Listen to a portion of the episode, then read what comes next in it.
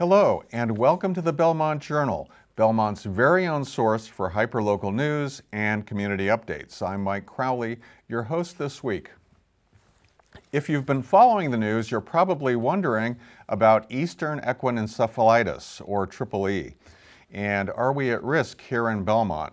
According to the health department, the risk here in Belmont at the moment is low, but it is but Triple E is present. Residents should take some precautions, including wearing pants, long sleeves, as well as using insect repellent when outdoors.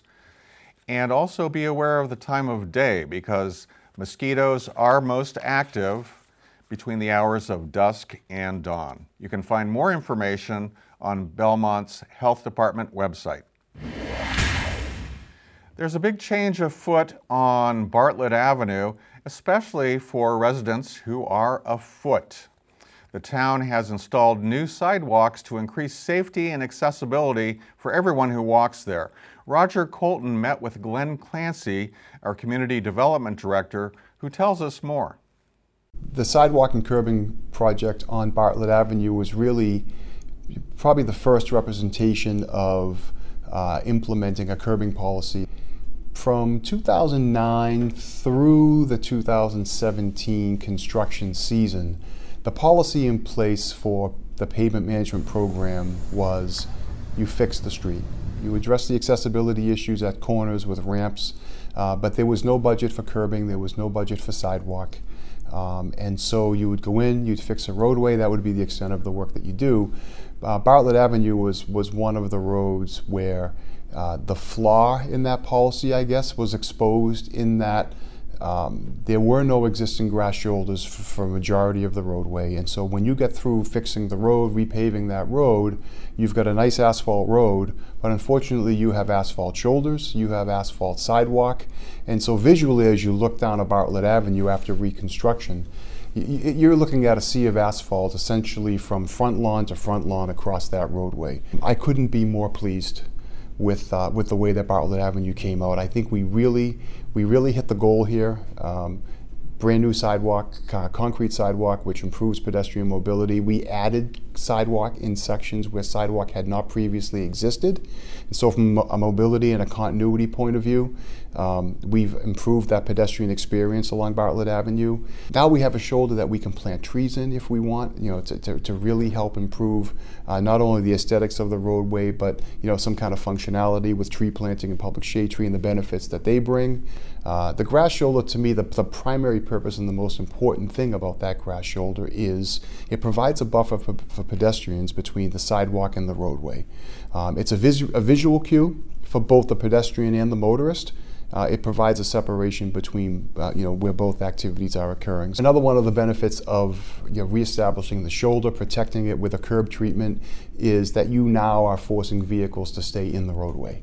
Um, that's a, an, another added benefit because um, you know, as a pedestrian, before you before you do something like this, as a pedestrian, it's an uncomfortable feel for you. First of all, to be walking along a roadway that doesn't have that buffer. The added challenge is that you know, as you're walking along that roadway, you now you know run the run the risk of running into a parked vehicle because the vehicle, because there's no constraint, there's nothing to keep that car in the roadway. They'll pull right up on the shoulder, and sometimes in some cases right up on the sidewalk.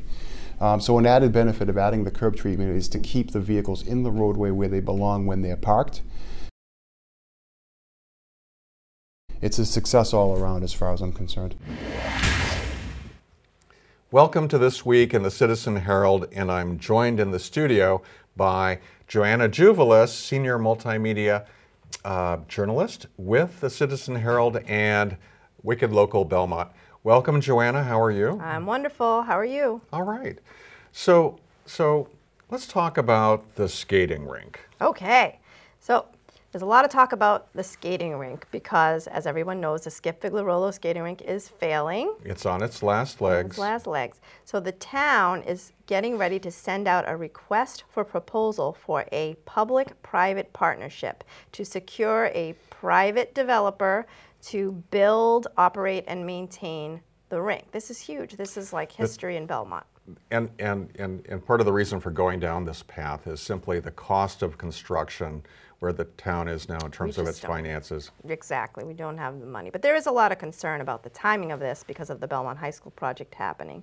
But they have to, they, they said we have to at least try and see what happens. So they have a draft of an RFP and a lease, Mm-hmm. which is available for people to look at online. You can go to the town website and you can see it. It's 50 pages long, but I think it's worth looking at. It is, it and is. then there are several important dates to make note of. One Mm-hmm. is a public hearing on September 16th where residents can go and learn about this RFP and, and lease and weigh in on it. They want public input. Right, and this will be 7 p.m. at the Beach Street Center. Right. And then there's two other opportunities where the public can can voice their opinion Mm-hmm. or comments.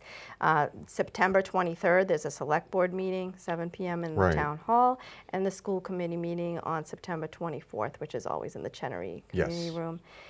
So what's important to know is that the school committee is expected to vote September 24th because technically the school committee owns the property, so it's Well, their the, decision. the school's on the property. And Right, and but they're working very closely with the select board. So the select board's also going to vote. Mm-hmm. And then on September 25th, they're going to send out this RFP. And then October 30th, they hope to have some responses in hand. And then there's a very quick timeline between October 30th and the November 13th special town meeting where Okay. they're hoping to secure to have a finalist that town meeting will ultimately vote on. And then November 26th, the school committee and select board will hopefully vote on a contract. But there's So- a lot of a lot of info here that I've left out. Very fast process. Yes, very and- fast. And But- a lot of hope that we'll find Yes. someone interested in doing the project. Well, what's important to know is when you look at the RFP and the lease, that the town has left no stone unturned. They want to make sure that the town, the recreation and high school is getting the hours they'll need for the rink. And um, there's just a lot of, um, there's a very strong selection criteria Sure. that they're going to choose the finalists from, such as they want to make sure that they still have 110 parking spaces and three JV fields mm-hmm. Locations for those, as well as two throwing circles. So there's a lot of criteria that these respondents have to meet to even become a finalist. So we'll see what happens Okay. with that. So let's talk about the, the intersection at Sycamore and Lexington. Yes, the, the intersection that's known as being a dangerous intersection and where a young mother was killed while crossing in the crosswalk on her way to work last year. Really tragic. It is very tragic. And so the town since then has done a lot to um, increase pedestrian bicycle safety because of the concerns voiced by people in these neighborhoods where there's a lot of dangerous intersections. And what they did is they did a traffic study. They did a study to see if that intersection warrants a traffic light. And, of, and the results are yes, it does. It does warrant a traffic Okay. light. They have a design in hand. The Transportation Advisory Committee is recommending this design. Okay. The select board ultimately have to make the decision. So w- do we expect that they'll be voting on this soon? I don't have a date, but I do expect it, it will be soon. There is funding, I believe, that David Rogers, State Rep David Rogers, got to put That's towards right. this. That's right. Not to pay for the whole mm-hmm. thing, but a good amount, I think a mm-hmm. hundred thousand to help pay for it, maybe even a hundred fifty. Um, but residents are still very concerned about speed. Yes. They're concerned about traffic backup. They're concerned about noise that the traffic signal will make for visually impaired pedestrians. But the town said this is really the best thing to do to make it safer for pedestrians, especially with this tricky left-hand turn, which is what killed um, Sachi Thanawala. If someone was turning left from Sycamore onto Lexington. All right, well, let's, let's hope that the process goes well and that we get a traffic light installed soon. Thanks so much, Joanna. You're welcome. And we'll talk to you next time. Welcome to This Week in the Belmontonian. And I have with me Franklin Tucker, editor of the Belmontonian. How are you, Franklin? Just fine, thank you. It's raining outside, but I made it here. And, which is the big surprise. Yeah, I know. So, police chief search. What's, what's, what, what's up with that? Well, it's it's a rather interesting uh, process. Uh, they um, the uh, um, screening committee uh, had their first meeting last week, and they pretty much uh, laid out the uh, um, how they're going to be going about looking for a chief. Uh-huh, Um, because, because our current chief, Chief McLaughlin, is retiring at the end of December. That's right, and uh, we need somebody quickly. Okay.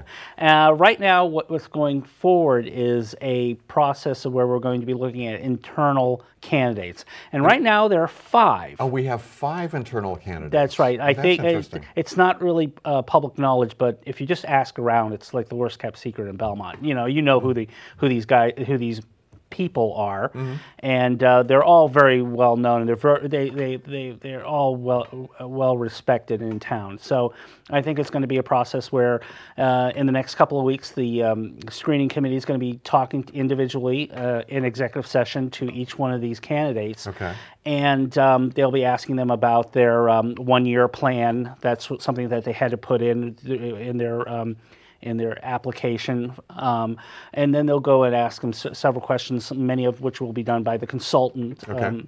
and uh, uh, there has been a little bit of um, not a dispute in in the in the in the uh, screening committee, uh, and that had to do with uh, should we open it up to outside um, uh, people? Because, because the question is, if we're going with an internal candidate, are we locking ourselves into into a certain culture when perhaps we, we ought to be keeping a, um, an open mind about other people who may bring other skills and other viewpoints? That's right, and and and, and some of the people who were there also made the point that uh, Chief McLaughlin was. Uh, came from Arlington, you know, even though he was a, a longtime Belmont resident.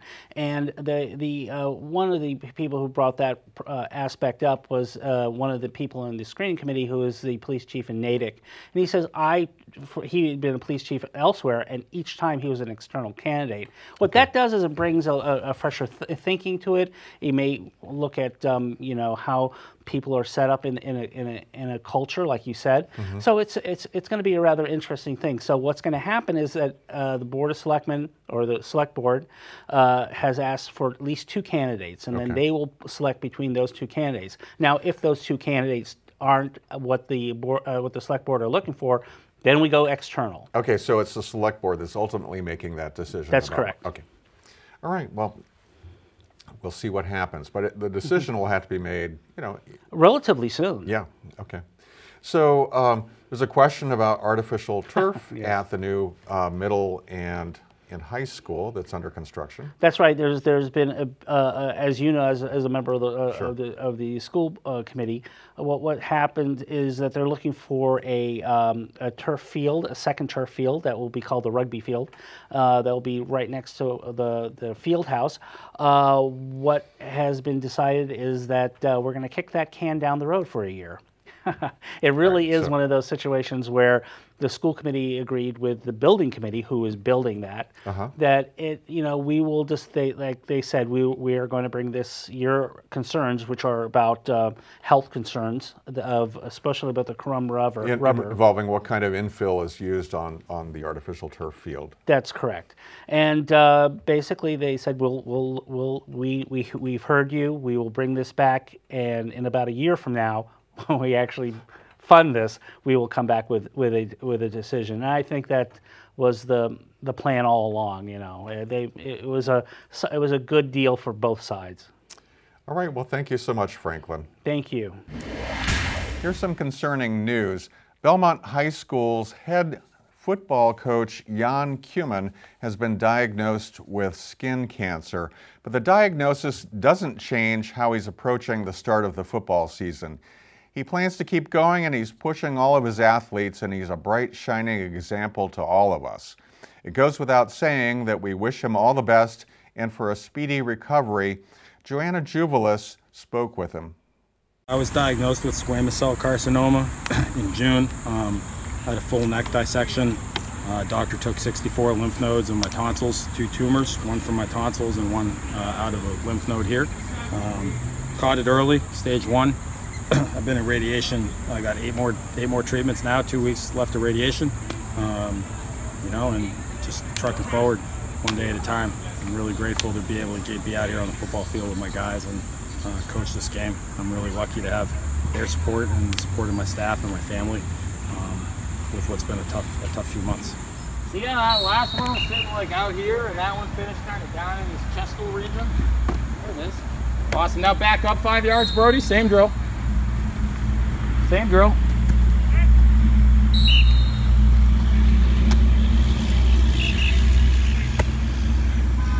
There it is, Broderick. Get more vertical. Very nice, Avery. Love it. Don't worry about the spiral. It'll come. Whew.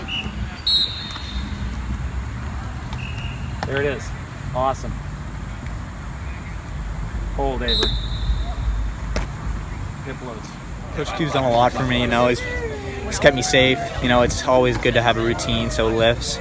He's like a father to most of us. So you know, when again when he had when we all found out he had cancer, it really hit most of us seniors hard because you know we have known him for four years, and we've created bonds in the off season, and he just knows us so well. So he's like a father figure to us. So honestly, he means a lot to most of us. And I mean, I just I just love the atmosphere on Friday night at Harris. You know, we got the best marching band in the state. So the marching band's out. We got a great cheerleading court. They're out.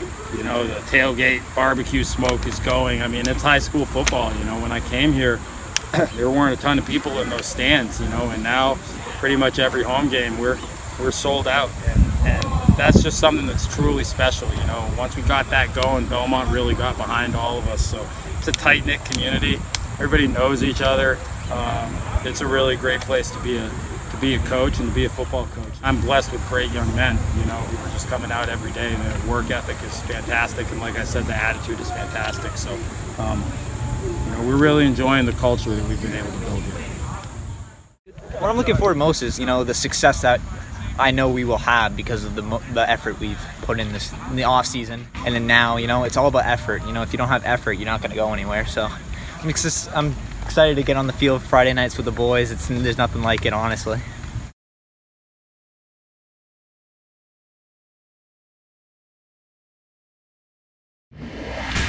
Belmont just celebrated its second annual Porch Fest, which was a great success. And something new this year was a bike valet service to help people bicycle to the grand finale at PQ Park operated by Mass Bike and sponsored by our very own Roger Colton and his wife Anne Luget.